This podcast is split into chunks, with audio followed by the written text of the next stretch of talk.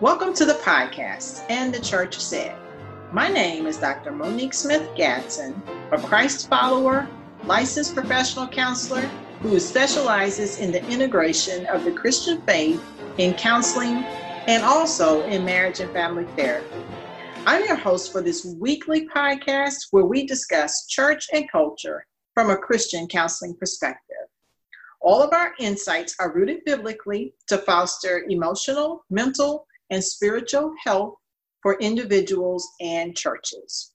We help the many members of the body as well as the body as a whole.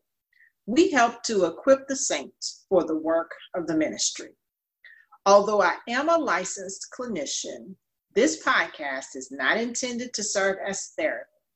We strongly encourage you to seek out your own personal relationship with a professional therapist.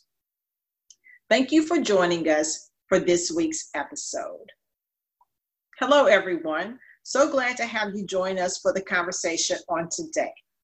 I would like to take time to thank everyone for listening to the podcast and to those of you who have subscribed and shared.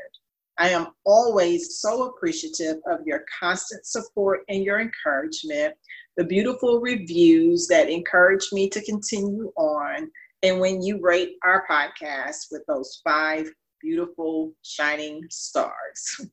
So thank you so very much. Please continue to support our work here. Um, I do pray that you will find it insightful and beneficial. I pray it is a blessing in your lives. As I always say, most importantly, I pray it is found pleasing unto God.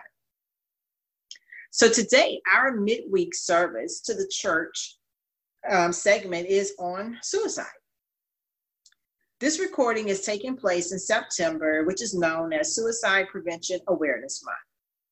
So every year during these times, and sometimes outside of these times, we begin to discuss these facts.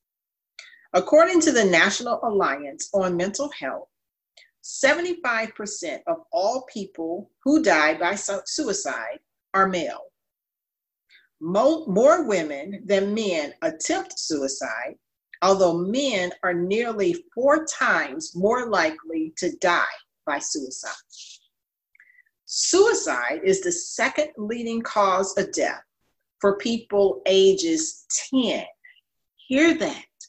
Ages 10 to 34, and the fourth leading cause of death for people ages 35 to 54. The overall suicide rate in the US has increased by 31% since 2001. 46% of people who died by suicide had a diagnosed mental health condition. While half of individuals who die by suicide have a diagnosed mental health condition, research shows that 90% experience symptoms. The community impact. In 2017, suicide was the second leading cause of death for American Indian, Alaska, Alaska natives between the ages of 10 to 34. The second leading cause of death for African Americans ages 15 to 24. The leading cause of death for Asian Americans age 15 through 24. The second leading cause of death for Hispanic people in the US ages 15 to 34. American Indian Alaska Natives um, adults die by suicide at a rate that is 20% higher than non Hispanic white adults. Lesbian, gay, and bisexual youth are four times more likely to attempt suicide than straight youth. Transgender people are 12 times more likely to attempt suicide than the, than the general population. And 10% of young adults say they experienced suicidal thoughts in the past year. Now, these facts ought to cause us to feel as though we have been punched in our collective guts. These numbers are alarming. If we are not normalizing discussing suicide somewhere at some point other than the month of September, Suicide Prevention Awareness Month, or May, Mental Health Awareness Month, or July, where we focus on minority mental health, then we are contributing to the perpetuation of this negative stigma surrounding suicide.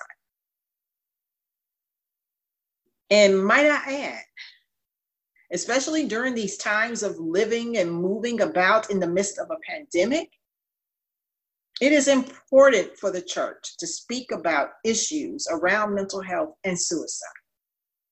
We have to move away from banking on people will just quote unquote hang on to their faith and thereby quote snap out of it end quote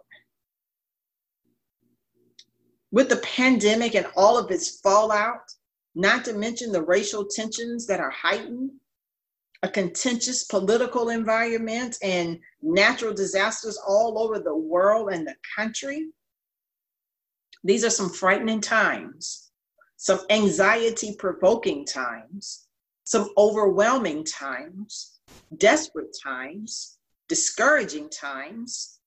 This is a downright difficult time. And how neglectful it would be of us to not consider the fact that someone close to us, not so close to us, someone in our groups, in our families, or on our jobs, in our congregations, within the body of Christ, is not thinking about suicide. It does not have to mean that they are planning suicide. However, it could be. Some may be actively constructing or working out that plan right now. So when we sit in silence, when we as the body do not utter a word about suicide, instead just giving out the number or displaying a graphic, we perpetuate the stigma and the sting of suicide. The myth is if we talk about suicide, we will push a person toward that attempt. And this is not true. That is why it is considered a myth if anything, talking about suicide might give a bit of relief. A person may be able to release a bit of the pressure that he or she is feeling. Or that person may feel, I won't be judged or condemned to a human made hell for sharing that I have considered suicide, for sharing that I've thought about suicide for sharing that I've planned to commit suicide, or for sharing I have attempted suicide. If we create space to come alongside a person during this dark night of their soul, we might be able to offer hope. It is not for us to say. Jesus took care of all of that. That's not our work. Our work is to offer hope, support, love, respect, space, care. Ours is to say, I love you, whether you get beyond this moment or not. I won't leave you. I won't forsake you. Not in this moment. I've pointed out before where in Second Corinthians 1, um, chapter 1, verse 8, Paul says, We don't want you to be unaware, brothers and sisters, of our affliction that took place in Asia. We were completely overwhelmed beyond our strength, so that we even despaired of life itself. As my daddy would say, it's in the book. Paul yeah, Paul, the super saint, the one who authored most of the New Testament, that same man, Paul, said, Listen, I need you to know something. I need you to be aware. I need you to be informed that things got so dicey that I was afflicted beyond my strength. I was so overwhelmed that I despaired of life itself. Don't we have women and men and children in our congregations, in our lives? Don't we have transgender and lesbian, gay, and bisexual people somewhere in our vicinity? Then we have the, st- the statistics before us. We should be talking about suicide. How in the world will we walk around so cocky, thinking that people are not despairing of life during these times? And if we cannot see what situations would cause people to despair of life itself, then guess what? We will miss the opportunity to ask someone how they are really doing. And we will miss challenging the conditioned responses of, I'm okay or I'm fine, to probing deeper to discover the hopelessness and the despair. Isn't that what the word says in Isaiah 61 that he has sent me and you to heal the brokenhearted, to proclaim liberty to captives, to um, freedom to the prisoners, to comfort those who mourn, to give a crown of beauty for ashes, festive oil instead of mourning, splendid clothes instead of despair. Hallelujah. That is what he has sent us to do, to offer that. We are not trying to get people to look so far to the future that that becomes another thing that overwhelms them. All the more, we just want to help them with the moment. To take no thought of, of tomorrow. So if you know that this is not your lane, then please offer the space to a trained, licensed mental health clinician to come in and speak on these very touchy but very necessary topics. We must talk about suicide. We can no longer not talk about it, especially in the body of Christ. and for you, you who might be listening, you who feel there is no hope, you who are in despair. Please know that you're not alone. Please know that God is with you.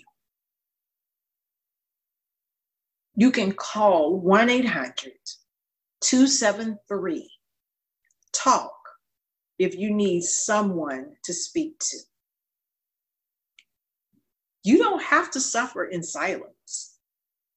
If you are around others who do not know what to do or how to do or what to say, it's it's okay. Just find someone who does. While we are actively out here trying to help people be a little bit more comfortable with with that that is uncomfortable. And that is to talk about suicide. To address those who are hurting so much so that they are despairing of life itself i'm so glad that god in his infinite wisdom allowed Paul to record his experiences with despairing of life so that we know those of us who have been there, those of us who will be there, those of us who have who have been there, to let us know that God sees us. God sees us.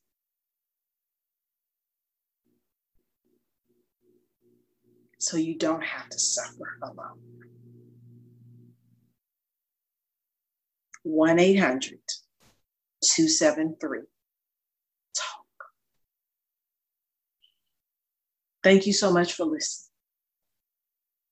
Until next time, let anyone who has ears to hear listen to what the Spirit says to the churches.